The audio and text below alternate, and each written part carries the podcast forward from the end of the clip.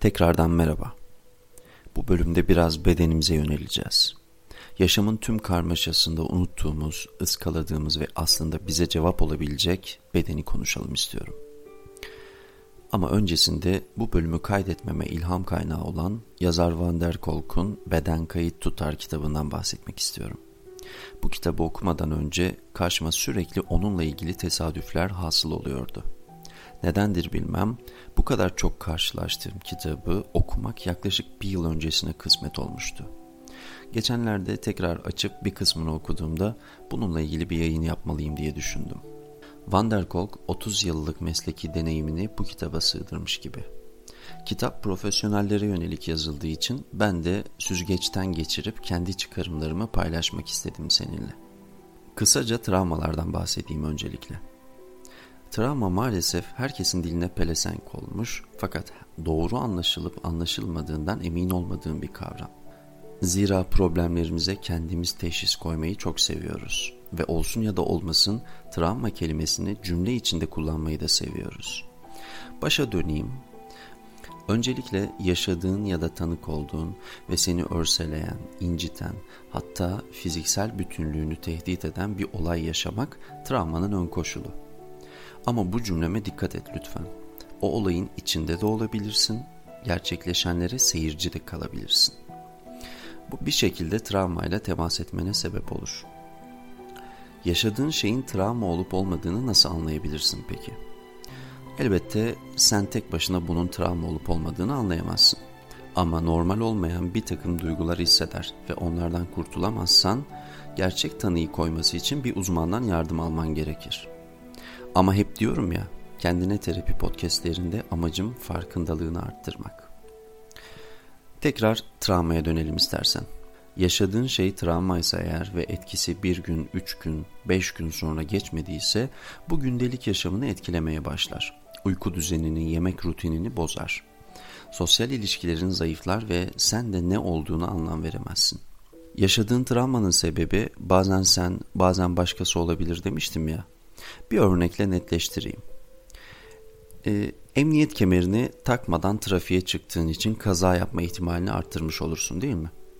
Diyelim ki bu kazayı yaptın ve uzun bir süre geçse de unutamadın. Bir yerlerde takılıp kaldın. İşte bu senden kaynaklıdır. Bir de senin dışında koşulların yarattığı travmalar vardır. Deprem mesela ya da savaşlar, göçler, darbeler, bunların hepsi birer travma yaratabilir. Şunu sorabilirsin, peki bunları her yaşayan insan travmatize olur mu? Elbette hayır. Kimisi depremde yakınını kaybeder, travmatize olmaz. Kimisi göçük altında kalmıştır ama kurtulmuştur. Yakınlarından da kimse ölmemiştir ama bu onun travması olur. Yani böyle bir genelleme yapılamaz. Peki travmadan sonra bizi ne bekliyor? Öncelikle yoğunluğuna, niteliğine, kişiye ve koşullara bağlı travma bazen kendiliğinden biter. Travma sonrasında iyi bir çevre ve kurulan sağlıklı ilişkilerle beraber kişi travmasını yenebilir. Ama eğer travmanın etkisi azalmıyor, haftalar, aylar, yıllar geçse de hep aynı canlılığını koruyorsa, travma sonrası stres bozukluğu çıkıyor karşımıza. Öyle bir şey ki bu, yıllar önce yaşadığın deprem sende travma oluşturduysa en ufak bir sarsıntıda aynı travma tekrar tekrar canlanıveriyor.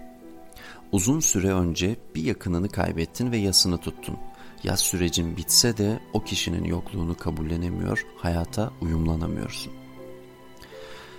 dört milyon sivilin hayatını kaybettiği Vietnam Savaşı'nda cephede savaşan askerler üzerinden yıllar geçse bile savaşın etkisinden kurtulamamışlar. Kabuslarla uykularından uyanmışlar ve sosyal hayatlarına adapte olamamışlardır. Bir savaşın yıkıcı etkisinin yarattığı travmayı düşünebiliyorsun değil mi? Yıllar geçse bile canlılığını koruyor her şey. Peki neden canlılığını koruyor? Neden zamanla her şey eski haline dönmüyor? Psikanalize göre bunun cevabı travmatik yaşantının çözümlenmemiş iç çatışmaları harekete geçirmesi. Yani yaşadığımız travmaya takılıp kaldığımız, onu çözümleyemediğimiz için canlılığını koruyup her fırsatta kendisini hatırlatıyor. Biz normal koşullarda savunma mekanizmalarıyla bir takım çatışmalarımızı alt edebiliyoruz.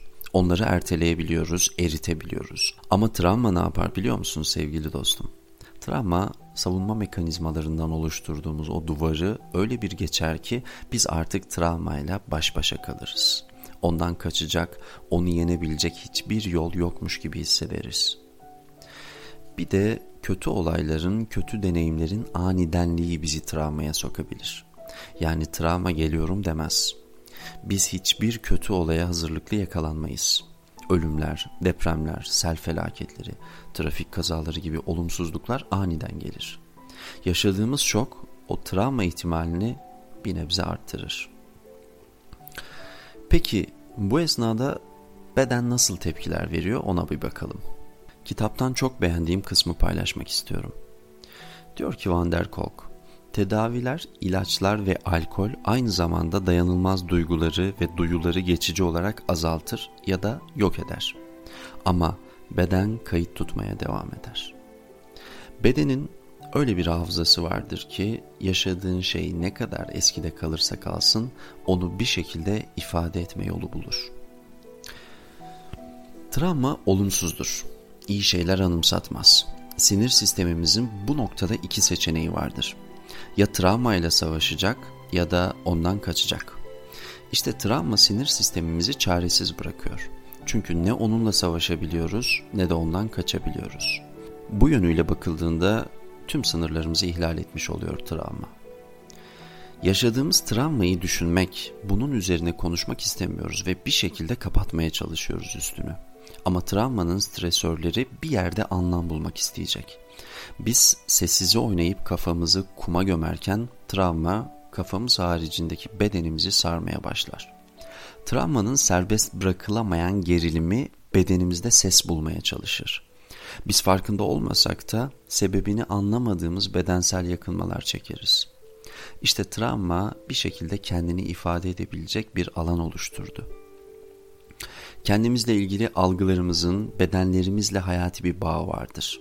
Bu yüzden travmayı unutmak, unuttuğunu zannetmek seni büyük bir yanılgının içine sokabilir.